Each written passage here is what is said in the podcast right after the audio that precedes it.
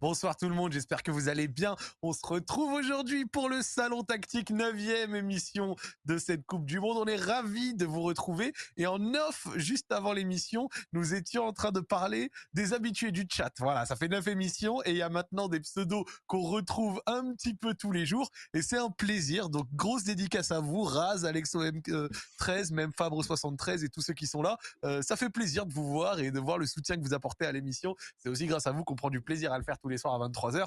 Donc, on vous dédicace en, cette, euh, en ce début. Et puis, si les autres voulaient une dédicace, parce que vous êtes très nombreux également, il y a également les silencieux dont on ne parle pas. Bah, J'espère que vous, les silencieux qui ne prenez pas la peine d'écrire, il n'y a pas de souci. J'espère que vous passez euh, de bonnes émissions. Et si un jour vous voulez une dédicace, eh bon, on a vous avez qu'à écrire pour qu'on puisse voir vos pseudos. Voilà. Allez-y, les silencieux, c'est à vous. Le chat est pour vous. Et peut-être que vous aurez l'honneur d'être cité avec les grandes personnes euh, qu'on vient de dire. Monsieur Dan Pérez, comment vas-tu ce soir?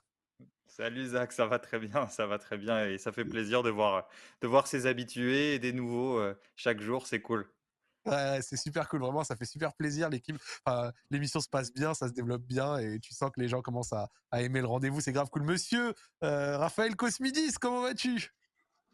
Euh, très très bien. Je sens que le fait que tu fasses un appel au silencieux là crée beaucoup de messages sur la conversation de gens qui n'ont pas forcément l'habitude de nous répondre, tu vois. Donc c'est plaisant mmh. aussi. Non, c'est euh, normal, parce que tu vois, la, plupart, ils prennent pas le temps d'écrire parce qu'il n'y a pas de souci à ça, tu vois. Des fois, tu veux juste regarder. Mais là, tu sais, ils prennent leur petit clavier, ils écrivent un petit truc pour montrer qu'ils existent et ça fait plaisir de voir des nouveaux pseudos aussi. C'est cool, tu vois. Non, non, c'était encore une belle journée de foot. Donc, je suis content de vous retrouver euh, à 23h pour en parler. On a... Alors, nos pronostics se sont pas toujours avérés justes. Et là, encore une fois, il y a des choses qui ne sont pas passées comme dans la réalité. Mais, euh, justement, c'est. Ouais, notamment un. Mais c'est ça qui va être intéressant. je, pense qu'on va être honnête aussi sur les matchs qu'on a regardés, parce qu'il faut commencer à faire des choix. Euh, c'est aussi ça le danger. Mais, euh, mais je pense qu'on ne s'est pas trompé dans nos choix, par contre. Tout à fait, tout à fait, tout à fait. Personnellement, ici, ça a regardé euh, Équateur-Sénégal ainsi que euh, Iran-USA. Iran-USA, surtout la seconde mi-temps. Bon, allez, je raconte ma vie rapido, mais euh, j'ai la chance d'avoir signé mon appart tout à l'heure. Voilà, ça y est. Ah, félicitations, Zach, c'est un grand jour alors. Merci, merci, merci, merci, ça fait plaisir. L'état des lieux s'est fait vers 20h15. Du coup, j'ai raté la première mi-temps du Kairos Bowl, mais j'ai pu me rattraper sur du War Football en seconde mi-temps, donc on va pouvoir en discuter et ça me fait plaisir. Donc, commençons gentiment euh, sur cette rencontre de ce soir. Iran-USA, voilà, euh, le match euh, petite finale pour déterminer qui se qualifie en huitième. Le nul qui suffisait aux Iraniens pour passer face à la fougue américaine, avec en plus un match qui a un contexte géopolitique fort, notamment via l'historique des deux pays. On a également vu, et vu la situation en Iran, des, des cris d'exulte quand les États-Unis ont gagné à Téhéran. Oui, oui, il y a des vidéos qui sont sorties, c'était assez étonnant. Mais bon, on n'est pas là pour faire de la géopolitique, on est là pour parler football. Et concernant ce match, messieurs, euh, je crois que Raphaël, t'es un petit peu chaud. On va, on va laisser Dan en réserve. Cette fois, je vais inverser. Raphaël, qu'as-tu pensé de ce petit Iran-USA alors qu'on en attendait des merveilles euh, On s'est peut-être un petit peu trompé. Euh, comme lors des premiers matchs, j'ai adoré la première période des USA. Euh, je pense qu'on a tous passé. Alors, du coup, tu n'as pas forcément vu ce moment-là. Toi, c'est ce que tu as raté, Zach. Euh, je crois que tu as dit que tu avais raté la première période. Euh, non, mais tu sais, ils avaient été très bons contre le, Cana... contre, pardon, contre le Pays de Galles en première, où ils avaient largement dominé. Ils avaient été bons contre l'Angleterre aussi en première, où ils avaient réussi à maintenir l'Angleterre dans son camp et les Anglais avaient quasiment jamais cassé leur bloc. Et là, ils ont réussi à refaire pareil, et en plus à se créer des occasions contre une équipe d'Iran prudente, mais pas dans l'extrême. Euh, ça, c'était assez étonnant. Je pense qu'on en reparlera parce que c'est la grosse surprise du match. Et, euh, il marque un top but en plus sur une construction magnifique avec une vraiment une action qui est idéale pour casser une équipe comme ça. Et euh, non, non c'était vraiment plaisant. Et puis le gros thème de ce match et ce sera le sujet d'un papier sur l'équipe demain matin lorsque j'aurai fini de ma nuit. ce sera sur le, les milieux de terrain américains, Moussa, McKenny et Adams, qui je trouve ont encore été très bons. Alors, Moussa est un peu parfois foufou dans ce qu'il propose, mais les trois, ils ont du volume, de la technique, ça court, ça défend, ça attaque, ça fait des choix justes. Non, franchement, c'est euh, une super équipe et en plus qui est encore très très jeune. Donc, tu peux te dire que la marge d'évolution et de progression pour ces joueurs-là, ça peut être vraiment, vraiment dans les années à venir et ça tombe bien parce qu'ils organisent en partie la prochaine Coupe du Monde. attaque et tout, là, c'est assez jeune. Mais vraiment, on en avait discuté là en parlant du Canada un peu plus tôt dans la, compétition. J'ai l'impression qu'en Amérique du Nord, tu vois, donc USA, euh, Canada, il se passe un truc sur la formation. Ils sortent de plus en plus de joueurs jeunes, de joueurs talentueux, des, des mecs qui ont quelque chose. Et je ne sais pas s'il y a une je sais pas, un changement culturel ou une prise au sérieux du football ou autre, mais ça nous donne des joueurs très talentueux et un football euh, plutôt attrayant, un petit peu sur le modèle peut-être divertissant qui cherche de manière générale dans le sport US. Je sais pas, je sais pas si c'est vraiment ce que je dis, mais c'est une impression que ça donne. J'ai l'impression que le niveau de la formation s'est élevé et le niveau de la MLS aussi quand même a, augmenté, s'est développé. Donc ce qui fait que les joueurs, quand ils débarquent des États-Unis, sont vite prêts à performer en Europe. Tu vois, là, tu as parlé des jeunes qui ont moins joué. Euh, tu commences le match, tu as Aronson et Reina sur le banc. Et Reina, tu vois, tu as très peu joué depuis le début de la Coupe du Monde. C'est quand même un gars qui joue régulièrement à Dortmund.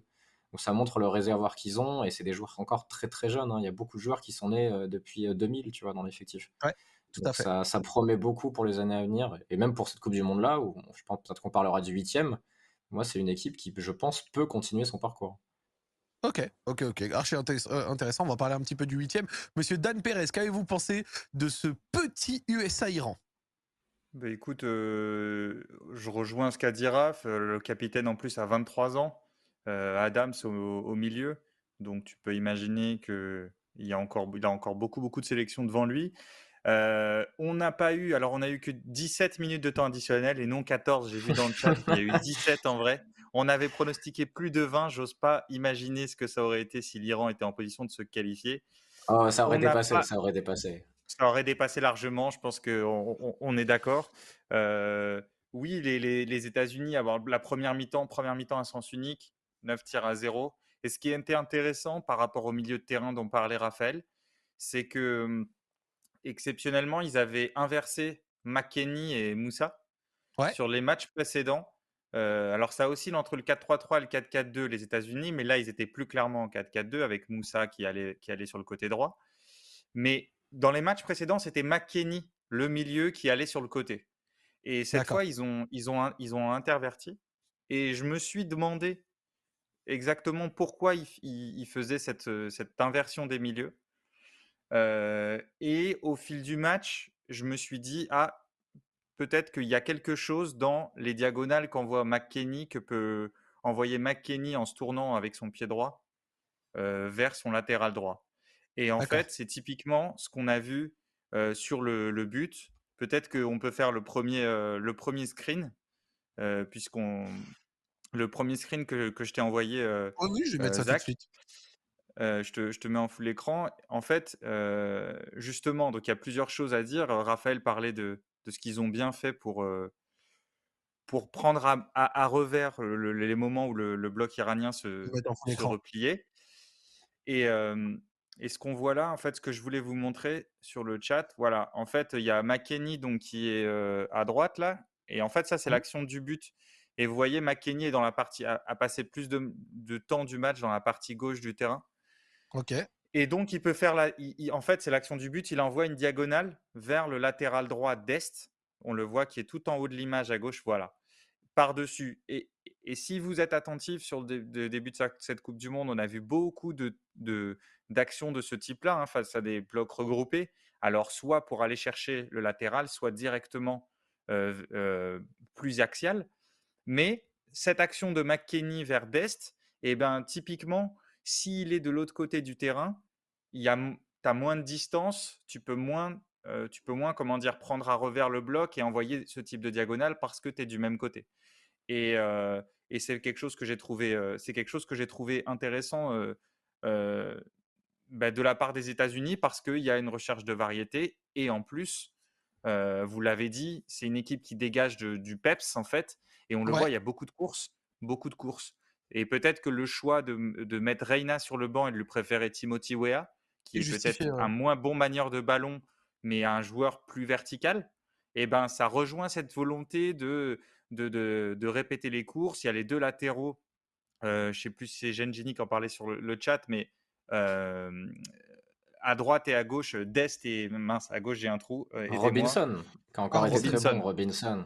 Qui, encore, qui, qui, qui, fait des super matchs vous avez les latéraux qui étaient très hauts, les milieux avec une grande activité, un Wea qui fait des courses, qui n'est pas forcément le meilleur joueur de l'équipe, mais qui quand même menace sans arrêt la profondeur. Et, qui marque un final du premier match contre le Pays de Galles.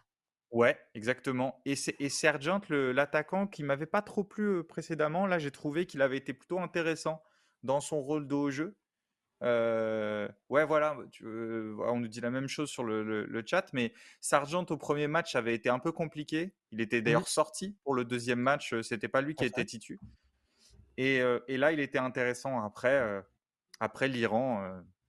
ils ont, bah voilà, ils ont pas mis le verrou. Ils concèdent pas énormément d'occasions non plus, hein. mais on n'a pas eu l'espèce d'attaque-défense qui dure, qu'on pouvait espérer ou pas selon, selon les goûts. Selon les velléités. Et eh bah écoutez, moi franchement, il y a un moment, j'ai envoyé un truc euh, dans, la conversation et même euh, dans le chat, vous me dites si vous êtes d'accord avec ça. Mais en fait, nous, on aime bien parler tactique et c'est ce qu'on va continuer à faire, il n'y a aucun problème. Mais j'ai le sentiment en fait que vu qu'il y a énormément de finales de, de groupe euh, lors de cette troisième journée avec des capacités, enfin encore la capacité pour beaucoup d'équipes de se qualifier, j'ai l'impression que les scénarios de match vont énormément influer sur leur déroulé plus que euh, la tactique ou les choix de base qui seront là en début de match, mais ça risque d'influer dès le premier but ou selon s'il commence à tourner au bout de 15, 20 minutes et tout machin. Et ce sera intéressant, bien sûr, d'analyser comment, mais contrairement au premier match, j'ai l'impression que ça, ça aurait une influence un peu plus moindre. Voilà. Mais on l'avait vu lors des, des matchs d'hier, notamment sur le Corée du Sud-Ghana, où le Ghana avait ouvert le score, avait reculé, avait pris des buts. Euh, avait remis un but en allant dans le camp adverse, puis la Corée du Sud avait repris le dessus, et là on en parlera sur, euh, sur Équateur-Sénégal. Il y a quand même une tendance qui est classique dans le foot, hein, mais que là je trouve très peu d'équipes arrivent à, à contrecarrer, c'est cette tendance à reculer après avoir atteint le score qu'il te faut. Ouais, Qu'une équipe, dès qu'elle a les points dont elle a besoin, elle arrête de prendre le ballon, elle recule et elle attend dans son camp. Et quasiment toutes les équipes ont eu ce schéma-là. Oui, oui, parce que c'est la dynamique de match qui change. C'est alors qu'il y a des équipes qui ont réussi à atteindre le score qu'elles voulaient et qui ont continué à presser bien haut. L'exemple concret, en plus, on en parlait hier, c'était les Brésiliens. Alors facile de le faire quand c'est le Brésil face à la Suisse, mais sorti de leur premier but, le Brésil, ils n'ont pas commencé à reculer, ils ont limite pressé deux fois plus. Ouais, ouais, t'avais même l'Équateur contre les Pays-Bas, qui était arrivé un partout et qui avait continué à jouer, à attaquer, tu vois. Et, ce qu'ils n'ont pas fait du tout, moi j'arrête d'empiéter sur le programme, mais qui n'ont pas fait du tout sur le Sénégal. On en parlera tout à l'heure, je pense. Mais, mais vraiment, il y a, c'est une vraie tendance de ces matchs-là. Je suis curieux de voir ce que ça va donner sur les autres finales. Euh, quand on pense par exemple à un Belgique-Croatie ou un Maroc, euh, aide-moi, euh, Zach, Maroc contre le. Canada. Canada, le Canada ne joue rien en plus. Donc là, pour le coup, ce sera peut-être un autre problème. Mais tu vois, il y a, du Pologne-Argentine, il y a du Arabie Saoudite-Mexique, du Australie-Danemark. Comment vont les physionomies vont évoluer selon le score au coup d'envoi, selon le premier but? Est-ce qu'il y a une équipe qui va arriver à jouer le même style, quel que soit le score? Peut-être l'Espagne, parce qu'elle est tellement dominante qu'elle peut jouer de la même façon quasiment tout le temps. Mais même l'Allemagne contre le Japon, tu vois, c'était un autre match aussi qui avait basculé sur ça. Et euh, mmh. il y a beaucoup Mais c'est pour ça d'ailleurs que souvent sur les tournois, sur les, les, la Ligue des Champions, sur ce, ce type de, de compétition-là, c'est souvent, des c'est souvent des équipes qui maîtrisent plusieurs euh, types de configurations, les, les, plusieurs temps du match. Et euh, bon, le, le Real, il y a beaucoup de ces Ligues des Champions qui se font aussi là-dessus, c'est-à-dire qu'elle peut subir euh, sans forcément maîtriser, mais en, concédant moins de buts, en étant fort dans sa surface. Elle va, euh, c'est une équipe qui va, euh, au moment de ses temps forts, concrétiser et qui peut, comme ça, changer de, de, de, config. On a, quand on a parlé du Portugal, on a parlé du Brésil et de la France, c'est des équipes qui ont cette, ce côté protéiforme-là. Alors la France presse pas énormément, mais il l'avait fait, rappelez-vous, en Ligue des Nations contre la Belgique. Euh, avec une super deuxième mi-temps, donc ils peuvent le faire. Contre, l'Espagne aussi, par un moment. Rappelle-toi, contre l'Espagne, quand il avait Dans fallu gagner ouais, moment contre l'Espagne, ils avaient, tu vois, ils avaient essayé de le faire. ils avaient même réussi par moment. Et, et donc, ça me paraît important euh, de... de... Tu as, as, tout à fait raison, Zach, mais je pense que c'est aussi, c'est aussi un truc tactique, c'est-à-dire que c'est aussi lié à la tactique. Comment, quand tu es tu, es déjà qualifié dans ta tête et donc c'est plus difficile de découvrir ou de garder ton identité si tu as une identité par exemple très agressive. Bah, comment tu es préparé pour passer du temps à un peu plus subir, à un peu plus te replier? Et on a vu certaines des équipes asiatiques, par exemple, qui étaient en panique, on en parlait hier, qui étaient en panique au moment de défendre un peu plus bas, défendre dans leur surface. On a vu le Canada aussi complètement en panique au moment de défendre, être très ouvert. Et dans des compétitions comme ça de tournois, ça peut te coûter cher, même si tu parais être cohérent sur ton premier plan? Je suis d'accord, je suis bien d'accord. En tout cas, ce Iran-USA n'aura pas donné la, purge que peut-être certains auraient attendu. Et moi, à la fin, j'ai remarqué, un petit peu de hurrah football avec une Iran qui attaque, les USA qui essayent d'exploiter les quelques contres qu'ils ont. Bon, l'Iran, c'est à deux doigts, c'est pas très loin de passer sur certaines situations, sur certains seconds ballons, des trucs comme ça. Mais bon, à la fin, c'était vraiment la physionomie classique. Équipe qui doit aller chercher un score contre équipe qui veut le préserver, exploiter les quelques espaces qui sont laissés. Bon, je trouve que la deuxième mi-temps, quand je l'ai regardé, je me suis dit, ouais, bon, en fait, il n'y a pas grand chose à dire quoi, sur la deuxième mi-temps. Euh, je sais pas si vous êtes d'accord. Mais c'est la, c'est la seule fois de l'histoire que le temps, de, temps additionnel aura été trop court pour l'Iran, tu vois. Là, ils étaient vraiment. Euh, c'est la première fois qu'ils étaient en panique dans un temps additionnel. D'habitude, ils maîtrisent ces temps-là, ils rallongent les temps. Et là, ils étaient au bout, mais ils, sont... mais ils ont deux ou trois occasions quand même pour égaliser, hein, comme, euh, comme la Corée contre le Ghana. Peut-être moins. On a moins senti le côté étouffant du temps additionnel. Mais, euh, mais, le, mais le, coaching euh, des Américains, euh, vraiment, ils ont tout fermé. Ils ont mis des défenseurs centraux, ils ont mis la taille dans la surface, ils ont subi et ils ont, ils ont tout dégagé. Hein. Donc peu d'équipes échappent à ce moment-là, quand même, jusque-là de, de, la compète. Ce, bon vieux classique avec. Non, en plus, à la fin, les Iraniens, j'ai trouvé qu'ils avaient fait certaines fautes un peu bêtes et qu'ils avaient perdu limite du temps alors qu'ils ils en manquaient cruellement. Ah, ils n'ont pas l'habitude ils n'ont pas l'habitude de devoir jouer vite, etc. C'est pas dans la philosophie du coach. À un moment, il y a un contre iranien, c'est à 93e, il y a un Iranien qui fait tomber l'Américain. Alors, ok, t'as annulé le contre, mais t'as perdu une minute 30 sur, le, sur un coup mmh. franc, quoi, tu vois. Au final, les, les... pas de l'arrêter le tu vois. Les expected goals, pour répondre à Faber, euh, c'est 0,49 pour l'Iran et 1,12 pour les États-Unis. 12 tirs à 4 donc pour les États-Unis. L'Iran qui a frappé 4 fois seulement en deuxième période, 0 fois en première.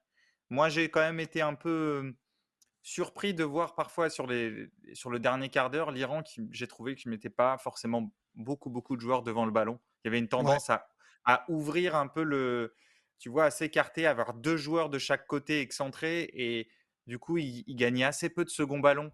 Souvent, ce qui peut être intéressant quand tu joues long comme ça, c'est si tu gagnes pas le premier. voilà, tu as des mecs devant un peu, tu vois, à 25 mètres, un peu plus à l'intérieur.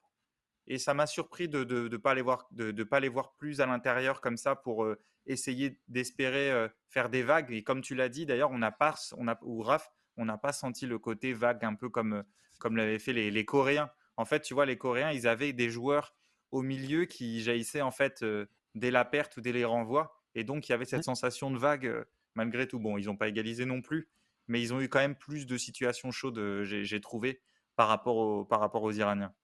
Du coup, si on a quand même envie de parler un tout petit peu euh, du huitième qu'on va attendre de cette équipe, euh, comme ça, tu vois, on va le faire par section vu que c'est les, les, premiers qualifiés. le premier huitième, ce sera, si je dis pas de bêtises, du coup Pays-Bas-USA. Ouais, c'est ça. Pays-Bas-USA. Ouais. voilà. Et donc Pays-Bas-USA. Samedi 16h samedi 16h Pays-Bas-USA. J'ai pas regardé Pays-Bas euh, Qatar, mais franchement, pour être honnête avec vous, j'ai l'impression, en tout cas de ce que j'ai lu et de ce que j'ai vu des Pays-Bas, que cette sélection est plus faible que un, petit peu plus faible que ce que je pensais, mais surtout j'ai l'impression qu'elle se fait genre pour moi, le truc évident qui sautait aux yeux aux Pays-Bas, c'était que malgré quelques bons joueurs dans beaucoup de zones, dans le dernier tiers, ça manquait de, de qualité. Genre, ça manquait de qualité, pas que Gakpo plus Memphis ou Bergwijn soient des mauvais joueurs, mais c'est pas forcément ce qu'il te faut pour faire un très grand tournoi. Et pour l'instant, j'ai l'impression que ça frappe les Pays-Bas encore plus que ce qu'on pensait. Et bien sûr, ça dépend pas que de ça, parce que par exemple, quand le Qatar les écrase, enfin quand le Qatar, quand l'Équateur les écrase même dans l'intensité au milieu de terrain lors du deuxième match, ça tient pas qu'à la qualité du, du dernier tiers. Mais pour l'instant, je trouve euh, le tournoi des Pays-Bas un peu en deçà de ce qu'on aurait pu attendre. Et les USA, avec la folie qu'ils arrivent à apporter de temps en temps sur leur match, même s'ils peuvent aussi manquer peut-être un peu de qualité de vent pour aller euh, transpercer une défense avec euh, du Van Dyke euh, et compagnie, j'ai l'impression qu'ils ont peut-être leur carte à jouer. Et je, suis, ouais, je suis bien d'accord avec toi, Zach, sur la partie manque de talent offensif contre la ligne dev des Pays-Bas. Surtout que la force des, USA, c'est quand même d'avoir des appels en rupture dans la profondeur. Et quand tu as Van Dyke, Ake et Timber pour gérer ça, ça va quand même être un peu compliqué de les, les surprendre sur cette... avec Timothy et de... Oh, oh.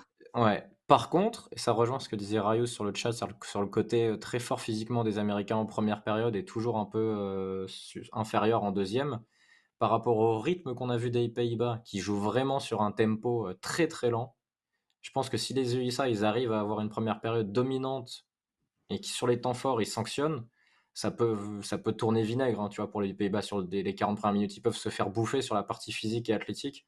Parce qu'on a vu contre l'Équateur, ils ont été euh, mais mmh. aplatis pendant une, bonne partie du match.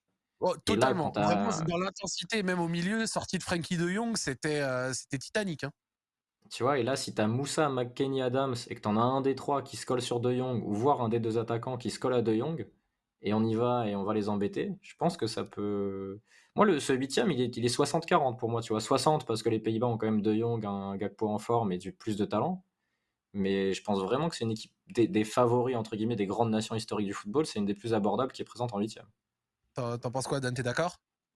Ah, bah, Je suis complètement d'accord avec ce que vous avez dit. Il y aura effectivement il y, aura aussi la bataille euh, pour les Pays-Bas pour sortir déjà à la, relance parce que on a vu qu'ils avaient une certaine rigidité et vu le, vu le pressing des potentiels des, Américains, euh, ça va être quelque chose d'intéressant. Après, effectivement, il y a la question sur la durée. Euh, que va faire les États-Unis sur la durée? Et moi, le problème, c'est que les États-Unis, ils ont mis deux, ils ont mis deux buts sur le, sur leurs trois matchs. Euh, j'ai, peur que ce soit encore, encore trop tôt et que ce soit une équipe qui soit bonne, qu'on on en parlait hier, les fameuses équipes bonnes entre les deux surfaces, plutôt plaisantes, mais qui manque de tranchant pour le dernier geste. Parce qu'au final, même aujourd'hui, même aujourd'hui, les États-Unis, les, États-Unis, ils n'ont pas énormément d'occasions. Rappelez-vous la, première mi-temps contre le Pays de Galles, qui, avait été cool à voir, mais ils font que trois tirs. Ils font que trois tirs, Zach.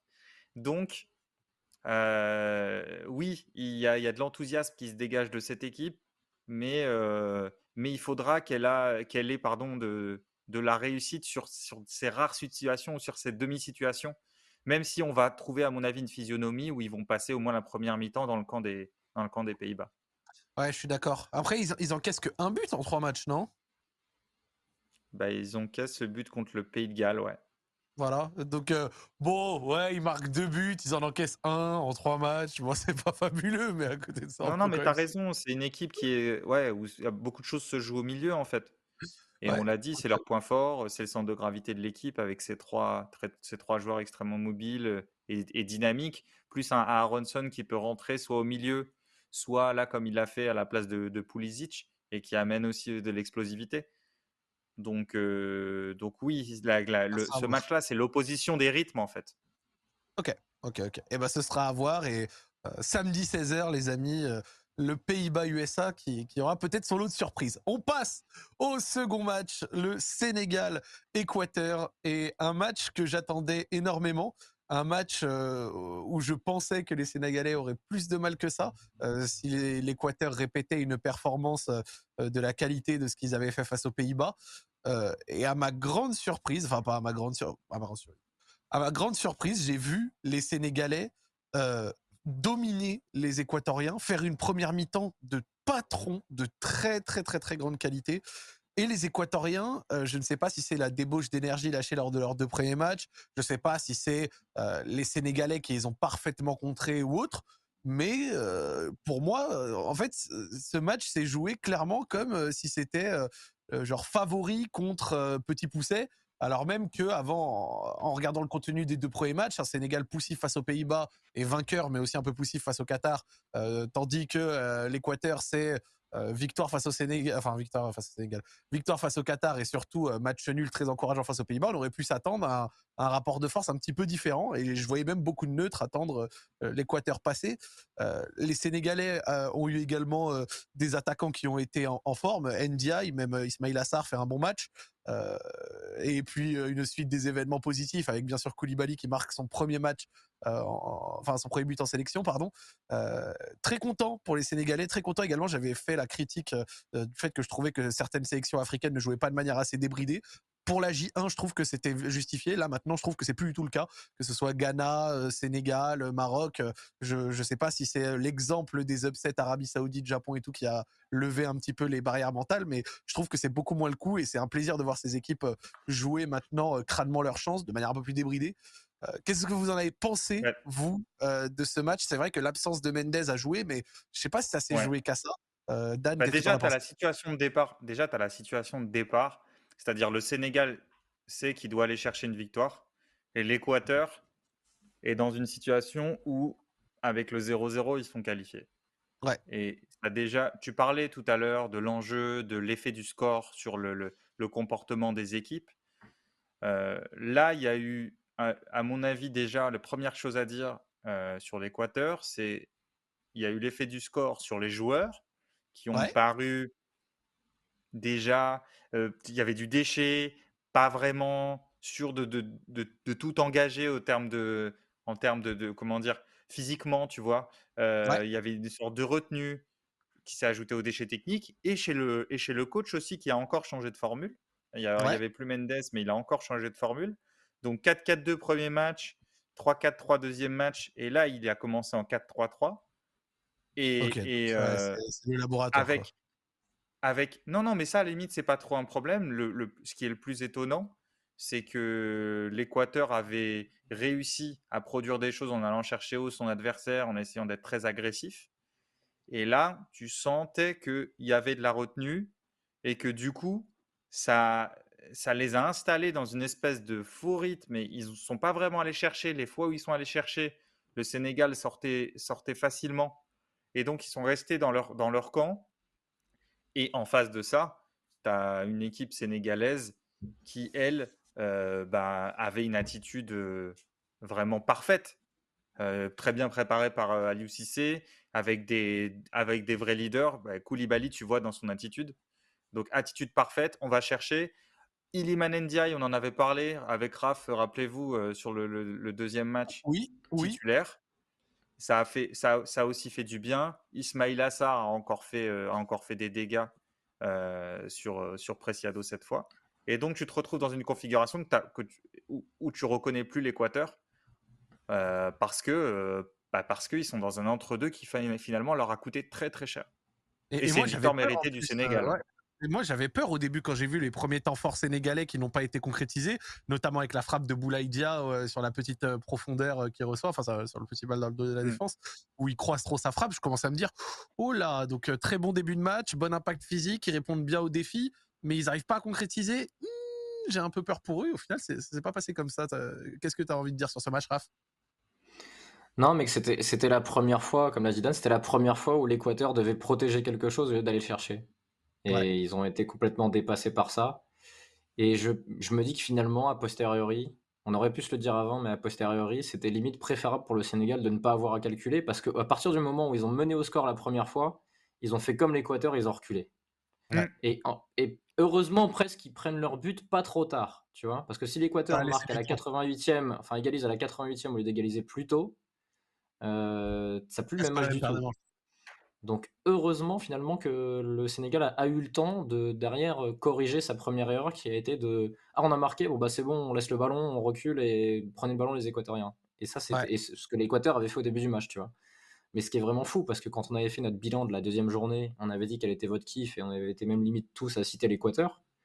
Parce que ça jouait parce que ça prenait le contrôle parce que ça s'imposait dans le camp adverse. Et là euh, là ils sont complètement passés à côté en essayant justement de sortir du non-calcul, tu vois. Ils ont, euh, ils sont dit, on va, on va protéger ce qu'on a, on va défendre ce qu'on a. Et malheureusement, ça colle pas à leur profil d'équipe.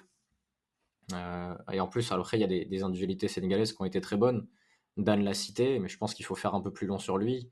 La Coupe du Monde d'Ismail Assar, sur toute la phase de poule, là, c'est immense ce qu'il a fait. Hein. Il a fait une phase de poule gigantesque.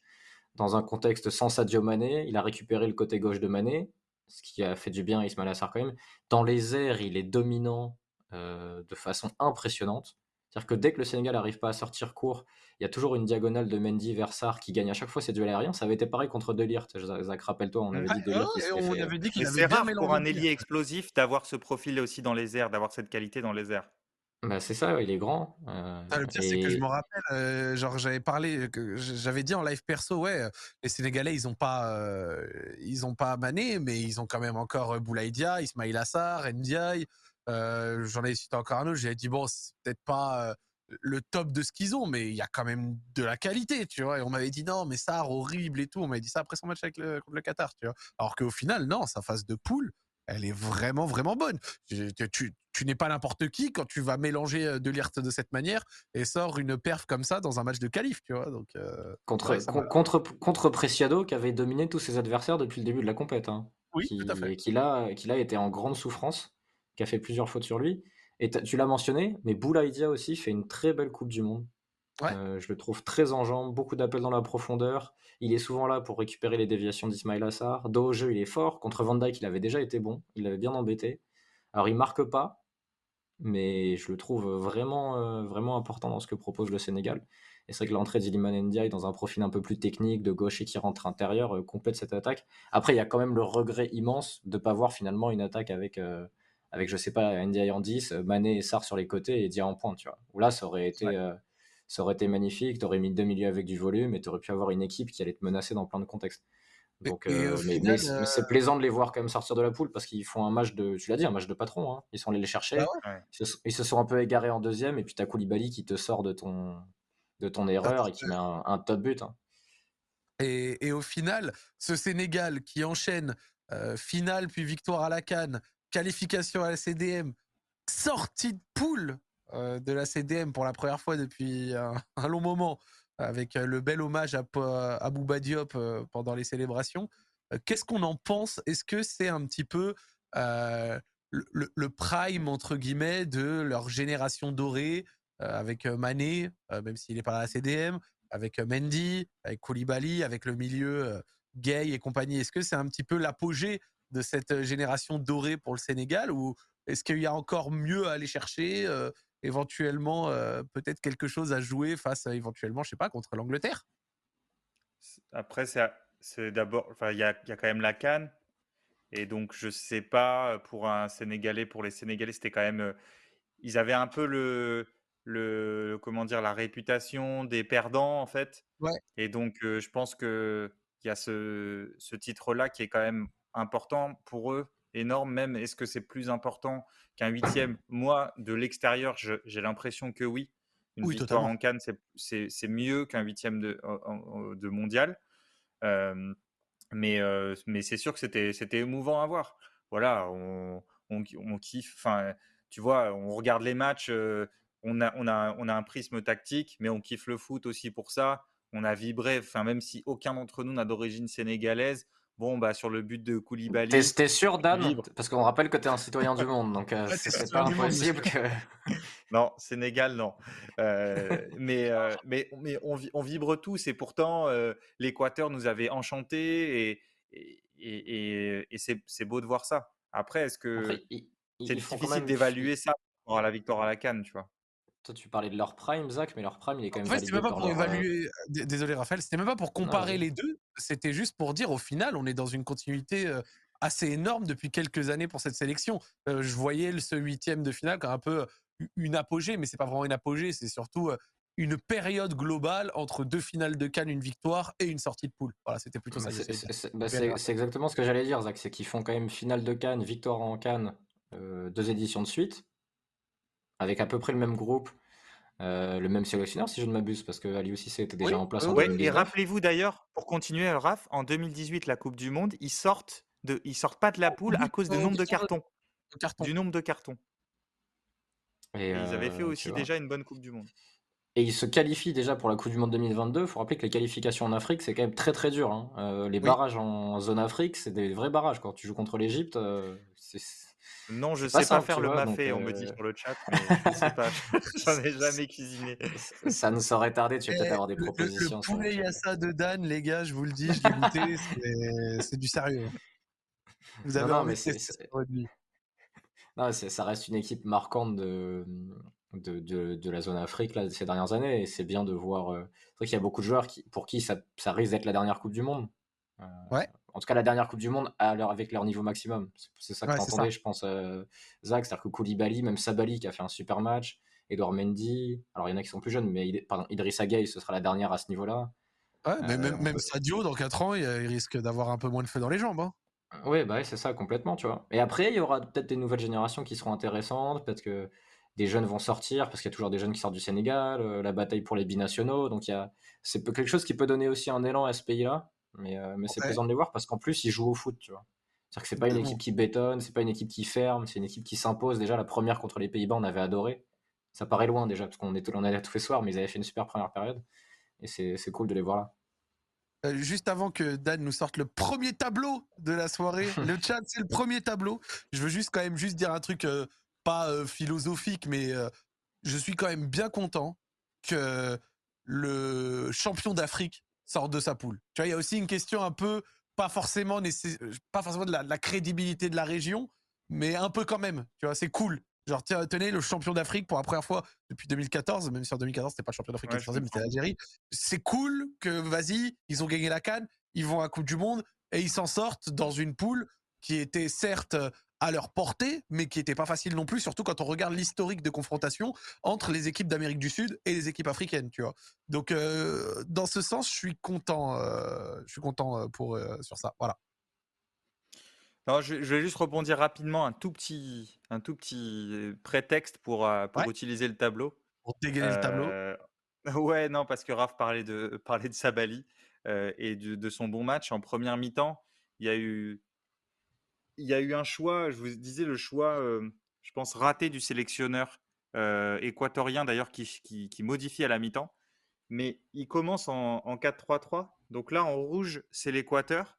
Et concentrez-vous sur cette partie-là du terrain. C'est-à-dire là, c'est le Sénégal qui relance, qui est en bleu à 4. Et l'Équateur avait mis Ener Valencia ici. Ener Valencia qui était diminué, qui jouait sous infiltration, souvent qui rentrait à l'intérieur et donc son impact défensif a été très très très euh, réduit.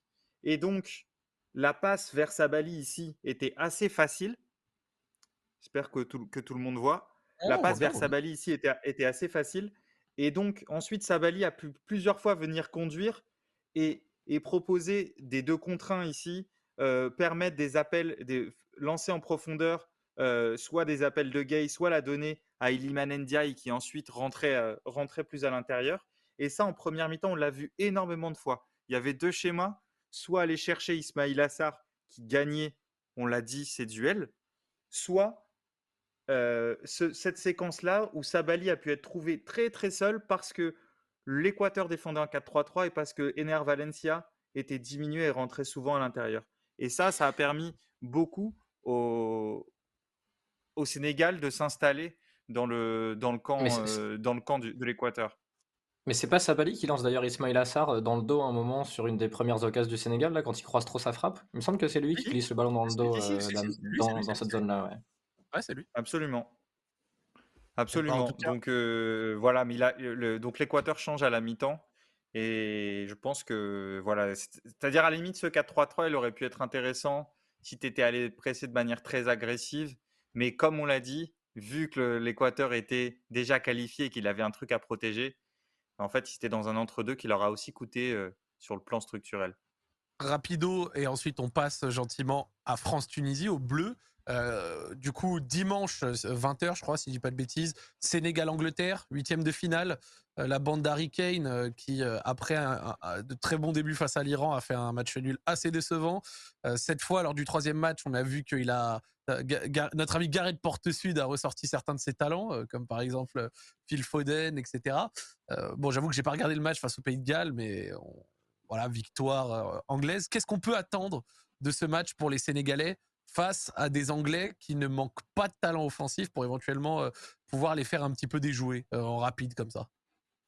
Kyle Walker face à Ismail Assar, ce sera un moment important du match et un endroit très important du match. Je pense que ce sera d'ailleurs peut-être une des deux données clés pour le Sénégal, puisqu'on a souvent parlé d'Ismail Assar depuis le début de la compétition. Après, je pense que le, Sénégal va avoir du mal quand même à aller prendre le ballon dans les pieds anglais, parce que ça joue avec beaucoup de calme, ça joue avec beaucoup de sérénité. L'Angleterre derrière, ils peuvent faire décrocher des milieux pour, pour prendre le contrôle. Ils sont bons je suis pas sûr. en plus. Ouais, je, je suis pas. Ils ont des joueurs qui peuvent attaquer la profondeur, donc je suis pas sûr qu'ils vont réussir à faire comme ils avaient fait contre les Pays-Bas parce que les Anglais peuvent jouer à un rythme plus élevé quand même, notamment au milieu de terrain avec Rice, avec Bellingham, avec Mount. Euh, donc je suis, tu vois, je disais 60-40 pour les Pays-Bas contre les, contre les, les Américains. Là, je pense qu'on est quand même plus proche du 70-30, voire 80-20. parce que l'Angleterre a quand même. alors, ça peut paraître anecdotique, mais sur la phase de poule, ils mettent quand même 9 buts. Oui. c'est pas, c'est pas négligeable. Ils ont beaucoup d'armes offensives. On a souvent parlé du banc depuis le début de la compétition. Quand à la 60e, tu as Rashford, Foden qui peuvent entrer. Là, on les a vus. Hein. Les deux ont joué, ils ont marqué, ils ont été percutants. Donc, il y a L'écart me semble quand même assez conséquent. Après, ils ont quelques joueurs qui peuvent embêter euh, dans des zones intéressantes les adversaires, mais, euh, mais le Sar Walker va être euh, déjà, je pense, un moment palpitant de la rencontre. Ouais. Très bien. Dan, tu es sur la même longueur d'onde?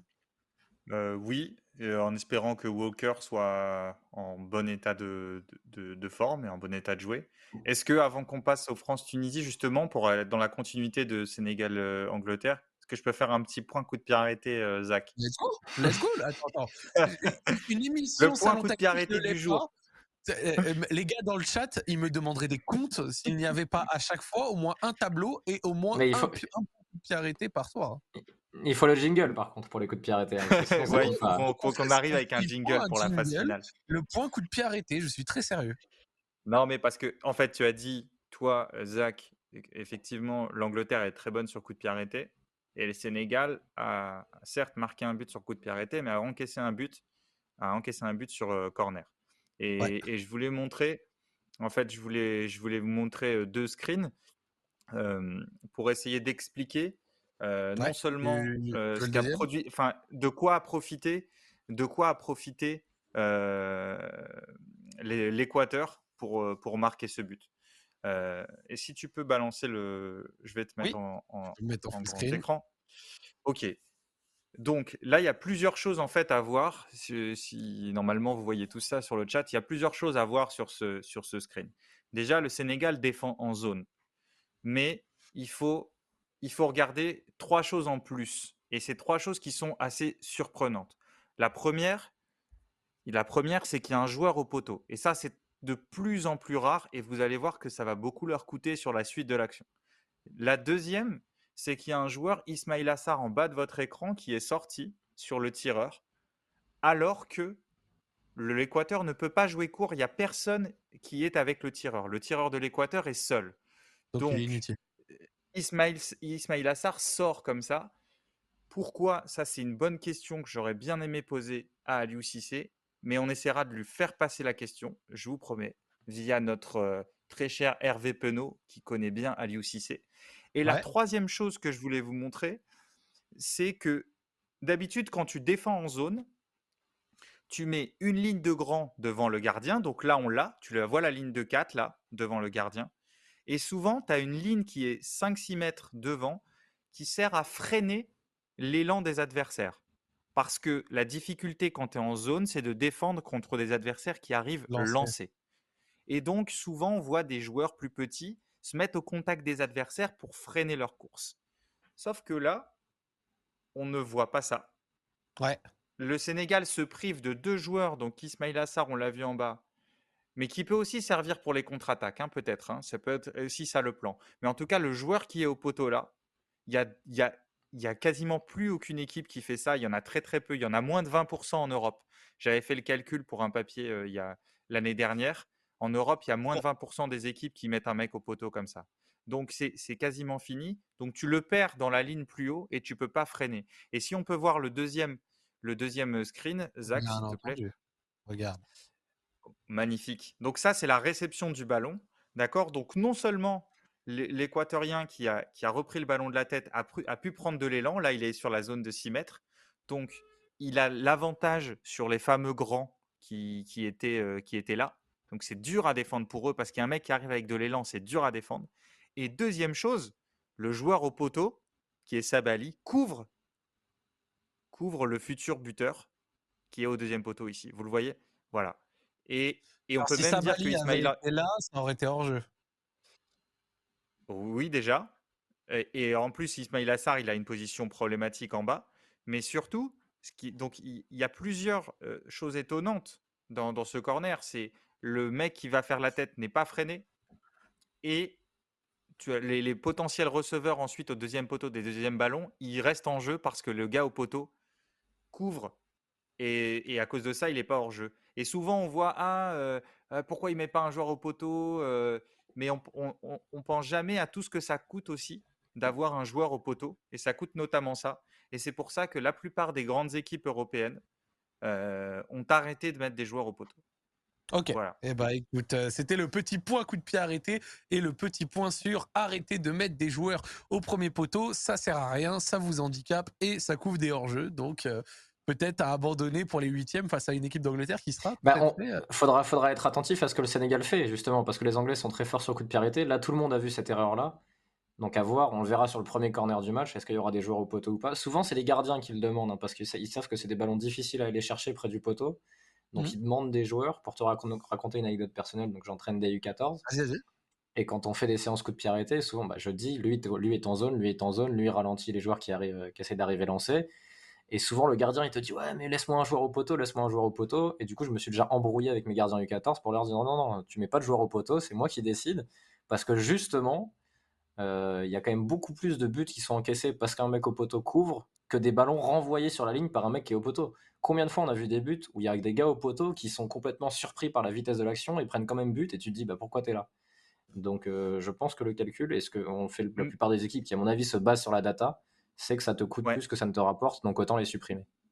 Mais alors, une petite dernière petite anecdote par rapport à ça. À euh, à nice l'an dernier, avec Christophe Galtier, justement, la data, comme l'a dit Raph, te pousse à pas mettre de joueurs au poteau.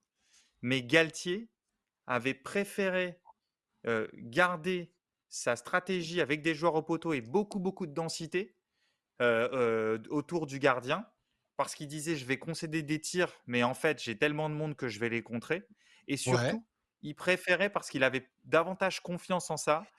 il avait, il sortait d'une saison avec Lille où ça défendait comme ça et donc il a voulu continuer sur ce comment dire sur, cette, idée-là et, il disait en interne que au, staff notamment que ça lui permettait de mieux convaincre ses joueurs et que ses joueurs étaient convaincus et cette partie-là de la conviction elle compte aussi sur les corners. C'est-à-dire que Nice, par exemple, la, saison dernière, je crois qu'ils ont concédé zéro but ou un seul but, alors qu'ils ont des mecs au poteau. Et parce que les mecs sont tous aussi, sont à bloc, sont hyper convaincus. Donc il y a aussi cette partie-là qui compte, même si c'était une exception euh, en Europe. Voilà, c'est pour l'anecdote. Euh, euh, juste un, dernier mot, et il y a Nabil qui dit sur le chat que je, je dis qu'Aliou Cissé devrait s'inspirer de mes U14. Non, c'est pas ce que je dis. Je dis juste que souvent ça vient des gardiens, cette volonté d'avoir des joueurs au poteau, mais non, vaut mieux pas qu'ils s'inspirent de, de moi. Je, je serais je serais surpris d'ailleurs qu'il le fasse. Je pense qu'il n'a pas trop le temps pour ça. Aliou Cissé qui va piocher chez Raphaël Cosmidis au Red Star, c'est ce qu'on apprécie. Euh, c'est le genre de choses qu'on peut apprendre dans le salon tactique. Alors, on va discuter maintenant un petit point bleu, France-Tunisie. Euh, demain, on va essayer de discuter de ce match.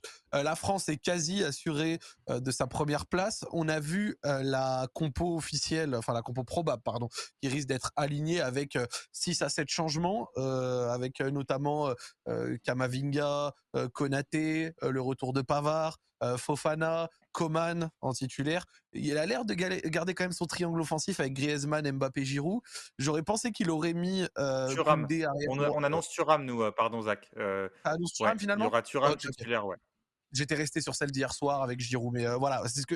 En fait, limite hier soir quand j'avais vu la compo, je me disais, hum, il y a moins de changements de ce à quoi je m'attendais. Je m'attendais même à revoir Koundé pour peut-être l'habituer un peu au poste, malgré le fait qu'il ait un jaune sur le crâne. Mais euh, voilà, au final, une compo sans surprise avec quand même quelques euh, quelques changements et notamment peut-être l'éventuel Kamavinga latéral gauche. le France Tunisie, nous on n'a rien à jouer. Les Tunisiens ont besoin de nous battre pour éventuellement se qualifier. Qu'est-ce qu'on en pense? Quels sont les enjeux pour Deschamps? C'est ce qu'on a essayé de se poser. Est-ce que c'est des enjeux de garder tout le monde sous tension, éventuellement faire quelques tests concernant peut-être sa charnière centrale. On a vu Varane Upamecano. Est-ce que euh, peut-être qu'en regardant Varane Konaté pas, il changera de choix, mais il pourra se rendre compte que c'est éventuellement fiable. Euh, donner de la continuité à certains qui sont en pleine bourre comme Mbappé. Quels sont les enjeux à votre euh, à votre sens pour ce match, Dan? Dis-nous. écoute, je pense que tu t'en as énoncé pas mal, le fait de maintenir maintenir des, joueurs comme ça dans le groupe, c'est-à-dire les inclure en les faisant participer. je pense qu'un Kamavinga, un Coman, Thuram, Fofana, pour prendre les mecs qui vont, qui vont jouer et qui n'avaient pas encore été titulaires, bah, tu, gagnes, tu gagnes, comment dire, leur adhésion encore plus, ou tu augmentes leur adhésion. Et on a, même si on parle beaucoup tactique, on sait, on, on le répète souvent ici, tu as besoin d'avoir l'adhésion de tes joueurs, de ton groupe, pour pouvoir créer quelque chose, quelles que soient tes idées tactiques. Donc ça, c'est la première chose. Après, il y a des trucs intéressants. On pouvait se dire, effectivement, est-ce qu'il a envie, euh, Deschamps, de continuer à travailler des automatismes parce que son animation défensive est très exigeante? Donc, est-ce qu'il avait envie de remettre Koundé avec Dembélé pour retravailler encore et mmh. encore? Euh, Ou est-ce que as, ou, tu fais l'autre choix, celui de faire tourner? Euh, Pour la gestion de groupe, c'est quand même euh, un as. Moi, je ne sais pas ce qu'en pense Raphaël, mais j'ai hâte de, voir deux choses en fait. C'est Kamavinga arrière gauche et Coman, Coman dans le, dans, au poste de Dembélé. Euh, juste vite fait, voilà, Kamavinga, je pense que en tant que milieu, parfois, il a pu agacer Deschamps parce que c'est un joueur qui est assez euh, euh, éparpillé parfois sur le terrain. Alors en impact player, ça peut beaucoup, beaucoup apporter, mais c'est un joueur qui peut quand même sortir souvent de sa zone, jaillir loin, se découvrir, dézoner pas mal. Et je ne suis pas sûr que ça plaise à Deschamps dans l'entrejeu. D'ailleurs, il l'avait mis avec l'équipe de France parfois sur un côté du milieu déjà. Donc j'aimerais bien le voir en tant que latéral. Je ne sais pas ce que tu en penses, Raph, de, de ce, cette idée-là. Non, mais c'est surtout que si Théo Hernandez ne peut pas jouer un match, il faut bien que Kamavinga ait un minimum de repères pour le moment où il va rentrer. Donc il faut qu'il joue un moment à ce poste-là avec les joueurs avec qui il risque de jouer. Et en plus, l'avantage de garder Mbappé, c'est que tu vas jouer avec Kamavinga et Mbappé sur le même côté. Et si ça devait arriver un moment, ils auront déjà vécu ça. Alors, ce sera une expérience courte, parce que je pense. Ce ne sera pas le niveau zéro. Ouais, voilà, mais au moins, il aura, vu un peu certaines choses. Euh, et la Tunisie va devoir mm. attaquer, donc en plus, il va être un peu quand même attaqué aussi, Kamavinga. C'est pas un match que tu vas, euh, tu vois, où tu vas pouvoir être tranquille et te contenter de garder le ballon jusqu'à la fin du match. Euh, après, Mbappé va jouer forcément parce que tu sais que c'est un mec qui chasse tous les records, donc il veut marquer, il veut marquer, et lui, il peut pas rater un match de Coupe du Monde dans sa tête. Et puis même, il est en confiance, je pense, c'est le moment de continuer la bourre, tu vois. Moi, Mbappé qui marque demain, qui arrive en huitième avec une phase de poule XXL, full confiance en lui, c'est. Après, je pense. Après, je pense que s'il marque en première période, il finit pas le match. Hein. Oui, oui, oui, je pense qu'il fait 45 minutes hein, s'il marque en première période, c'est sûr. Euh, peut-être pas 45, mais ouais, Deschamps doit prier pour qu'il marque en première période, ça c'est sûr. Un, peu comme l'histoire de Romario avec Cruyff quand il disait euh, je marque un triplé en première période et tu me laisses prendre l'avion pour aller faire la fête à Rio, tu vois. Mais bon, c'est un autre contexte, tu vois, mais c'est le même genre d'objectif, tu vois. Euh, non, non, mais voilà. Et puis après, bah, t'as Varane qui a besoin de temps de jeu. Euh, c'est pour expliquer un peu tous les joueurs pourquoi ils jouent, tu vois. Et Coman, c'est vrai que Dan l'a dit, Coman qui est peut-être le joueur le plus proche de rentrer, à mon avis, c'est un des premiers remplacements que Deschamps fera dans des matchs, dans les matchs couperés et qui lui aussi a besoin de jouer, de prendre du temps de jeu et de garder un peu Dembélé euh, sous tension parce que Dembélé a fait des, bons matchs, les deux premiers matchs ont été très bien, mais justement il faut qu'il reste avec ce même niveau d'exigence, de discipline défensive. Et tu sais que lui, Coman, va avoir la dalle, comme il avait eu, rappelez-vous, la dalle sur ses entrées à l'Euro, où à chaque fois qu'il était entré, il avait mis le feu aux équipes adverses. Il avait limite joué avec. Tu sentais un peu de colère en lui contre les choix techniques du staff, mais il était entré avec beaucoup d'envie. Et là, je pense qu'il va être dans la même idée. Donc, euh, donc non, c'est une compo pas très surprenante. Le, le seul danger, c'est qu'il arrive un truc à Mbappé. C'est le seul danger que je vois dans cette compo. Oh là là, là ce serait vraiment emmerdant. Et, mais ouais. et, après, je, suis un peu étonné que Chouameni rejoue. Mais, euh, mais pourquoi pas, après tout.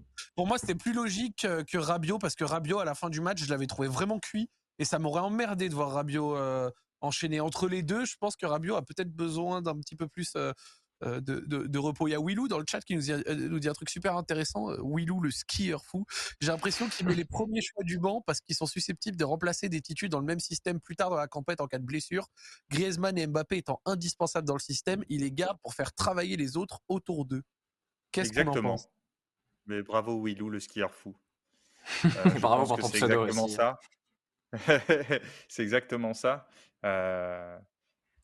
Et, oui, ouais, j'ai voilà, j'ai hâte, comme euh, Raph, euh, je suis d'accord, et j'ai hâte de voir ce que Coman va faire euh, dans le rôle de, de, Dembélé, à quel point il va vraiment se calquer sur, sur ce, que, ce, que faisait, ce que faisait Dembélé. Ouais, non, j'ai, j'ai, hâte de, j'ai quand même hâte de voir ça. Il y a quand même des choses à voir dans ce match qui, pourtant, pour la France, n'est pas ne revêt quasiment aucun enjeu parce que tu es, sûr de, quasiment de finir premier. Quoi. Ouais, moi, moi c'est vrai que c'est après du coup tout le monde ne peut pas jouer, tu vois. Et d'ailleurs, on en profite pour remercier Charlie euh, pour le raid, ça fait très plaisir. Euh, ouais, je crois d'ailleurs que Charlie a donné des informations sur, euh, sur mon passé. Il me semble, je, comprends de manière subliminale. Mais il n'y a pas de problème, allez-y, c'est complètement assumé, donc on pourra en parler si vous voulez. Il n'y a que Zach qui n'est pas au courant. Non, ah, ah d'accord. Ah, ok, ok. attendez, vas-y, tu sais quoi, on finit sur la France et après, les amis, vous allez apprendre euh, quelques Quand tu vas, tu, vas te manger la vidéo en full screen, Dan, ça va être terrible. Ah non, non. Fais-moi le full screen, c'est le mec. non, plus sérieusement, euh, la folie, donc merci à Charlie pour le raid. Mais euh, ouais, moi, pour terminer, c'est vrai que ça, me fait un, bon, un petit peu chier, entre guillemets, pour des mecs comme Saliba, comme Gendouzi, que j'aurais aussi aimé voir un petit peu. Après, bien sûr, c'était difficile d'envoyer 10 à 11 changements. Je crois que la seule sélection pour l'instant qui, d'après les rumeurs, risque de le faire, c'est le Brésil. Il y a une rumeur, apparemment, Brésil, c'était littéralement 11 changements. Genre, et même le gardien, genre Ederson et tous les remplaçants. Mais c'est vrai que je pense que l'équipe de France, on peut moins se permettre ça et qu'on a aussi encore besoin de. Le Brésil a sa formule depuis longtemps, c'est-à-dire sa manière de jouer, alors que la France l'a trouvé là. oui. tu vois? Donc, tu peux te dire aussi que tu as plus besoin de travailler certains automatismes parce que ton animation est nouvelle, ton organisation est nouvelle et récente en tout cas. C'est vrai. Après, je, ne sais pas ce que vous en pensez. J'aimerais bien, et il y a pas mal de gens qui l'ont dit sur le chat. Je, ne vais pas réussir à les reciter. J'aimerais bien voir une entrée de Colomwani quand même. Oui. Qui est sur une, qui est sur une saison de feu et qui, qui a fait beaucoup de mal à, à Marseille, quand on l'a vu jouer contre Marseille. Euh, et, vraiment qui est très en forme et qui est un joueur qui peut jouer en plus quasiment aux trois postes euh, sur le secteur offensif. Alors, il serait pas dans le rôle de Dembélé parce que je ne vois pas défendre dans une ligne de 4 quasiment milieu intérieur, mais euh, par contre sur la partie offensive sans souci. Et ce serait sympa de le voir au moins une demi-heure, tu vois, sur la, sur la fin de match, selon le scénario. Ouais, ça m'étonnerait même pas que s'il rentre une demi-heure, il soit éventuellement même plus pertinent que Thuram. Pas nécessairement même poste parce qu'on sait que RKM peut aussi jouer sur le côté, mais oh, ça m'étonnerait pas qu'il fasse meilleure impression que Marcus Thuram. Marcus Thuram qui m'a fait une impression d'ailleurs bizarre face au Danemark parce que même s'il a envoyé quand même quelques courses, je l'ai trouvé fatigué très vite. À un moment dans le match, Marcus Thuram, je sais pas si vous vous en rappelez, il est comme ça littéralement main sur les genoux pliant de, alors qu'il était rentré 15 euh, minutes avant, tu vois. À voir là s'il est titu, il, a, il, a, il, va, il va devoir se montrer parce que si euh, il fait une mi-temps pas terrible, euh, justement, tu peux, tu peux imaginer qu'Olomouani soit testé à sa place et qu'il lui passe devant euh, pour la suite de la compétition pour celui qui remplacerait Giroud. À moins que Deschamps remplace Giroud à chaque fois par un milieu, mais ça, on aura le temps d'en parler. apparemment, Enzo Lefebvre serait en balance, Dan. Il pourrait oh, là-bas. J'étais obligé. Non, mais. Alors qu'on sait tous que c'est Benzema qui va revenir de la réunion rapide là euh, dans le groupe euh, avant. Euh. Ah, si, si, le Benz revient dans le groupe avec une vidéo Insta à l'américaine en mode California, tu vois, là, ce serait, ce serait gigantesque. Mais mon combat, c'est le fait 2024. Ça a commencé à, sortir dans la presse espagnole les ouais, il va très bien, il revient jeudi, et que la réponse c'est le lendemain. 974. je suis à l'autre bout du monde. Vraiment que ça a commencé à débattre. Ouais, on est mieux sans lui. Non, mais en fait, c'est un ballon d'or, on peut pas dire ça. Que tout le monde a parlé pour qu'on apprenne qu'il était. Alors, désolé, mes réunionnais, j'ai pas envie de dire de bêtises. C'est quoi déjà le principal à la Réunion? J'allais dire Fort-de-France, mais je crois que c'est la Guadeloupe, Fort-de-France. C'est Saint-Denis. Saint-Denis de la Réunion. Voilà, voilà c'est Saint-Denis de la Réunion, autant pour moi. Mais pour que le lendemain, on voit qu'il soit à Saint-Denis, j'avoue que j'ai bien rigolé. J'ai bien rigolé. Bon, en tout cas, c'est un match qui, je pense, aura quand même son lot euh, euh, d'enseignements. Euh, voilà, donc ça sera quand même intéressant de le regarder. moi, en plus, demain, j'aurai la, voilà, le privilège de le commenter à nouveau, comme j'ai pu faire Maroc-Belgique. donc, ce sera très cool on va terminer gentiment avant de parler un petit peu de toi, monsieur Dan. Euh, demain, les, euh, demain, les matchs. En vrai, c'est quand même intéressant demain. Il y a Tunisie-France, du coup, à 16h. En parallèle, euh, peut-être certaines personnes seront dessus, ou alors c'est un petit multiplex, mais Australie-Danemark, voilà. Un match très important également pour la qualif. Est-ce que les Danois, qui ont un point, vont réussir à s'en sortir face aux Springboks, qui n'ont besoin que d'un nul Springboks, c'est l'Afrique du Sud, c'est les Wallabies de l'Australie. J'ai voulu faire. Laisse-moi. Laisse-moi. Je n'ai pas besoin d'être corrigé constamment, mais tu sais. Bref, face à nos amis les Socceroos. Bref, les Australiens ont besoin que d'un nul face au Danemark pour se qualifier, euh, ah, sauf si la Tunisie parvient à nous battre avec un certain écart euh, de but. Et enfin, à 20h, et là par contre c'est super intéressant, dès 20h après le match, enfin dès 22h du coup, la France saura qu'elle affrontera en huitième entre éventuellement la Pologne ou l'Argentine voire peut-être, sait-on jamais, l'Arabie Saoudite ou le Mexique. Tout est encore ouvert dans l'autre poule, donc c'est une des poules les plus serrées. Pologne à 4 points, Argentine 3, Arabie Saoudite 3, Mexique 1. Et tout le monde peut encore passer. Donc ça va être super intéressant de le voir. Euh, les matchs de 20 heures, qu'est-ce qu'on y attend? Moi, je l'ai déjà dit des tonnes de fois. Euh, personnellement, je je sais que l'Argentine n'a pas été fabuleux. Même si après le but de Lionel Messi contre le Mexique, on a commencé à aller voir un peu mieux dans le jeu, c'est vrai qu'ils ont 114 millions de défauts. Mais c'est un truc que je répète constamment sur mon live et que les gens ont des fois du mal à comprendre. Et je sais pas justement vous, qu'est-ce que vous en, euh, qu'est-ce que vous en pensez Mais à titre personnel, je m'éviterais quand même bien un petit 90 minutes face à une équipe de Lionel Messi. Genre, quand bien même son collectif est mauvais, quand bien même il y a des lacunes, quand bien même on s'est sûrement favori face à eux, quand bien même on les a déjà battus en 2018, jouer la suite de ton mondial sur un match face à Lionel Messi, j'avoue à titre personnel, je m'en passerais facile et je préférerais affronter n'importe qui entre le Pologne, la Pologne, l'Arabie Saoudite ou le Mexique. Qu'est-ce que vous en pensez, vous, euh, de, de, de match? Surtout, Zach, qu'au fil des matchs, le coach argentin va quand même peut-être finir par mettre les meilleurs joueurs sur le terrain. Et plus les matchs avancent, et plus tu risques de tomber sur la meilleure équipe argentine. Avec du Enzo Fernandez, avec du Alvarez, euh, avec des joueurs comme ça qui peuvent faire mal, euh, Lisandro dans l'équipe, euh, comme c'est le cas, c'était comme c'était le cas sur le dernier match. Donc ouais, forcément, si tu veux une équipe, tu veux pas l'Argentine parce qu'ils ont du talent individuel qui même dans des matchs moyens peuvent faire mal. après, tu n'auras pas forcément de choix parce qu'avec les scénarios tellement divers et tellement possibles, tu vois, tu peux avoir un match de l'Argentine et dans l'autre une victoire de l'Arabie Saoudite. Je sais pas, je dis n'importe quoi et l'Arabie Saoudite qui finit première, tu vois. Donc, euh, donc tout est possible, mais je suis très curieux de voir la compo de l'Argentine demain, parce qu'il joue quand même, euh, enfin en gros c'est le dernier mondial de Messi, à moins que... Et là, le coach argentin va avoir une pression. On a parlé plusieurs fois de l'exemple de Pablo Aymar. On a vu euh, les, les anciens euh, joueurs argentins. Il y avait Crespo à la télé argentine qui parlait d'Enzo Fernandez qui était limite en pleurs euh, devant son but parce qu'il l'a coaché quand il était très jeune. Enfin, les Argentins ont un rapport au foot qui dépasse même le limite les, les, deuils familiaux et tout ça. quoi. Ça, c'est n'importe quoi chez eux. Tout un pays s'arrête et peut finir en dépression à cause d'un mondial. Donc là, tu as quand même Scaloni qui a la responsabilité de la, du dernier mondial de Messi sur sa compo demain contre la Pologne. Et j'aimerais pas être à sa place, tu vois. les choix doivent pas être faciles.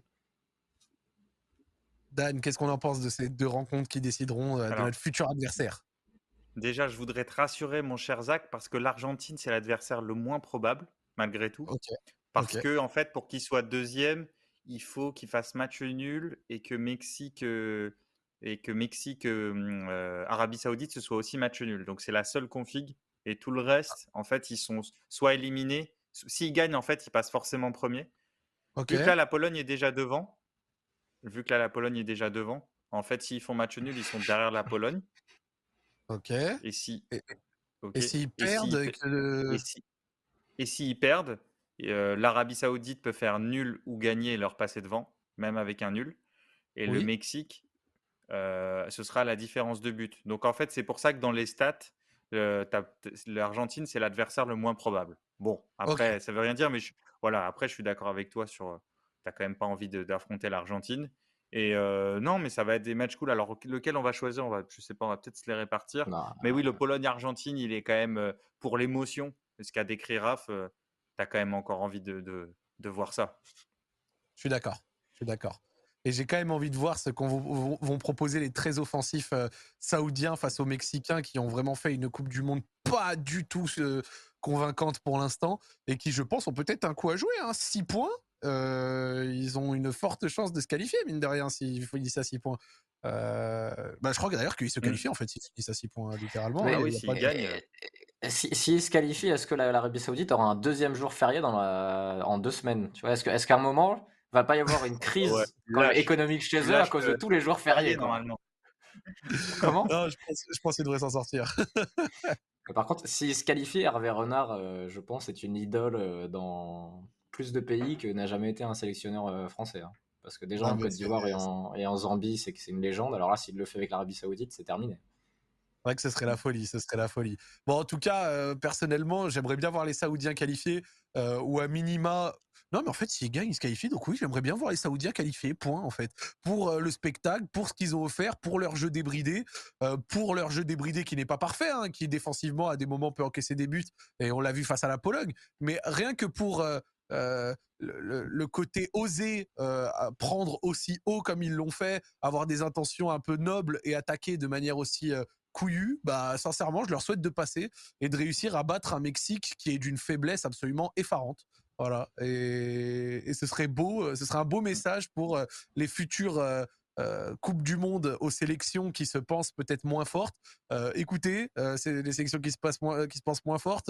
si vous tentez, ça peut vous réussir plus que si vous si vous vous contentez de, de toute façon poser votre bloc bas bien naze, envoyer vos attaquants dans des dispositions déplorables et la majeure partie du temps quand même perdre de toute manière. Donc euh, franchement, je leur souhaite euh, de passer rien que pour ça à, euh, à nos amis saoudiens. Voilà. Bah écoute, vu ce qu'ils ont proposé, je suis, d'accord. Ce serait cool qu'ils ce serait cool passent et pour Hervé Renard aussi et sa belle chemise.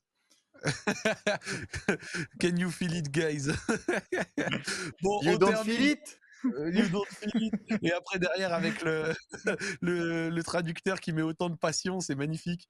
Et en plus, c'est trop drôle parce que il y en a un dans les commentaires en anglais, il a dit quand un quelqu'un qui parle français commence un discours par une question, tu sais que tu vas te faire fumer. c'est rien que pour le côté un peu philosophe de la chose, ça m'a fait bien rigoler.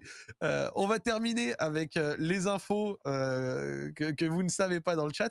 Est-ce que vous étiez au courant que sur ce, sur ce live, vous avez un grand vous avez un grand streamer? Voilà, un grand streamer ici, c'est Zach. Voilà, je suis un très bon créateur de contenu, l'un des meilleurs en France. Bon, bref, on rigole, mais je suis un créateur de contenu. Vous avez Raph ici qui entraîne au Red Star. Et vous avez monsieur Dan Pérez quelqu'un qui a des talents de chant assez euh, remarqués. Dan, est-ce que tu veux nous en parler? C'est important pour les viewers qui sachent un petit peu plus de nous, tu vois, pour que le lendemain, quand ils reviennent, ils se disent ah c'est une bande de gars, on les connaît, tu vois. Ah ouais. Alors, c'était pas préparé, donc euh, je m'attendais pas. Mais non, mais de toute façon, c'est assez simple. Euh, Charlie a balancé, donc voilà. Quand j'étais au lycée, j'avais 16 ans. J'ai fait une émission qui s'appelle La Nouvelle Star. Donc, j'ai fait plusieurs émissions et c'était très cool. Et j'en ai pas du tout honte. Mais j'étais très jeune, c'était il y a un bon moment maintenant. Et c'était très que cool, exactement, un baltard. Est-ce que Zach, tu veux vraiment que je le mette pas... Est-ce que tu veux que je le mette vraiment mal à l'aise, Zach? Parce que je peux mettre Dan mal à l'aise, quand même. tu le connais mieux que moi, garde... Non, mais garde les vidéos pour une prochaine fois. non, non, non, c'est pas... Voilà. C'est pas les vidéos, parce que moi, j'ai déjà entendu et vu euh, Dan chanter dans des établissements de qualité, notamment dans Rive Droite à Paris, tu vois? Et en fait, quand il chante, il y a, je sais pas, les, les gens, mais hommes comme femmes, hein, s'agglutinent autour de lui et c'est un peu oh comme un soleil, tu vois? C'est-à-dire qu'il attire du oh monde, il est vraiment. Et, tu vois, il disait tout à l'heure que les milieux américains étaient le centre de gravité de leur équipe, mais quand il débarque dans un bar karaoké, il y a plus que Dan à un moment, tu vois? Et toi, à côté, t'as, l'impression, as vraiment l'impression de plus valoir grand-chose. Hein. Et dans, je, l'ai, je l'ai vu, je l'ai vu chanter, je l'ai entendu, je ne plaisante pas, il a beaucoup de talent. Et, euh, et c'est un talent qui a, qui a un impact, un impact vraiment sur les gens, tu vois. C'est les entrées de Kamavinga en Ligue des Champions avec le Real. C'est bon. tu vois les entrées de Kamavinga avec le Real la saison dernière bah, C'est un peu ça, quand il, arrive, quand il arrive au bar, la soirée change, tu vois, le momentum passe de son côté. Eh ben, écoutez, si vous êtes sage, on vous montrera peut-être un extrait une prochaine fois, on séquencera ça. Mais au moins, vous venez d'en apprendre un petit peu plus sur notre ami Dan Perez et on termine l'émission avec des sourires, ça fait très plaisir. Et on espère que vous avez apprécié euh, cette dernière. Le salon tactique se développe petit à petit, c'est très cool. Vous êtes nombreux ce soir, ça fait super plaisir, vraiment, ça nous fait chaud au cœur. On vous remercie pour ça. On prend vraiment beaucoup de plaisir à faire cette émission. Euh, en plus, à des moments, nous, on se dit putain, elle est trop court, une heure, c'est pas suffisant. Donc euh, peut-être qu'on verra s'il y a exceptionnellement un moment pour la phase finale, on peut vous faire deux à un moment ou à un autre, peut-être une fois, ça pourrait être cool, tu vois. Genre lancer à 22h dans la foulée d'un match euh, jusqu'à minuit, allez, why not, why not, why not. Mais en tout cas, euh, c'est euh, une émission qui se passe bien et c'est grâce à vous. Donc on vous remercie énormément, les amis, dans le chat, de la suivre et d'être aussi nombreux, aussi présents. Et comme je le dis très souvent, si vous avez raté une émission pour X ou Y raison, vous étiez avec votre femme, avec des amis, ou vous en train de dormir, ou peu importe, les replays sont disponibles dès le lendemain sur la chaîne YouTube de l'équipe ou en podcast, d'accord? Et même gratuitement sur la chaîne Twitch, n'hésitez pas à la follow, comme ça quand on lance à 23h, si vous avez oublié, hop, boum, notif sur le téléphone, c'est live, let's go, et vous pouvez venir interagir avec nous. Merci à vous d'avoir suivi. Je vais encore une fois remercier Dan et Raphaël de m'accompagner ici comme tous les soirs. Et euh, on vous souhaite euh, une bonne fin de soirée. À demain. Ciao, ciao. Allez, ciao. Bonne soirée.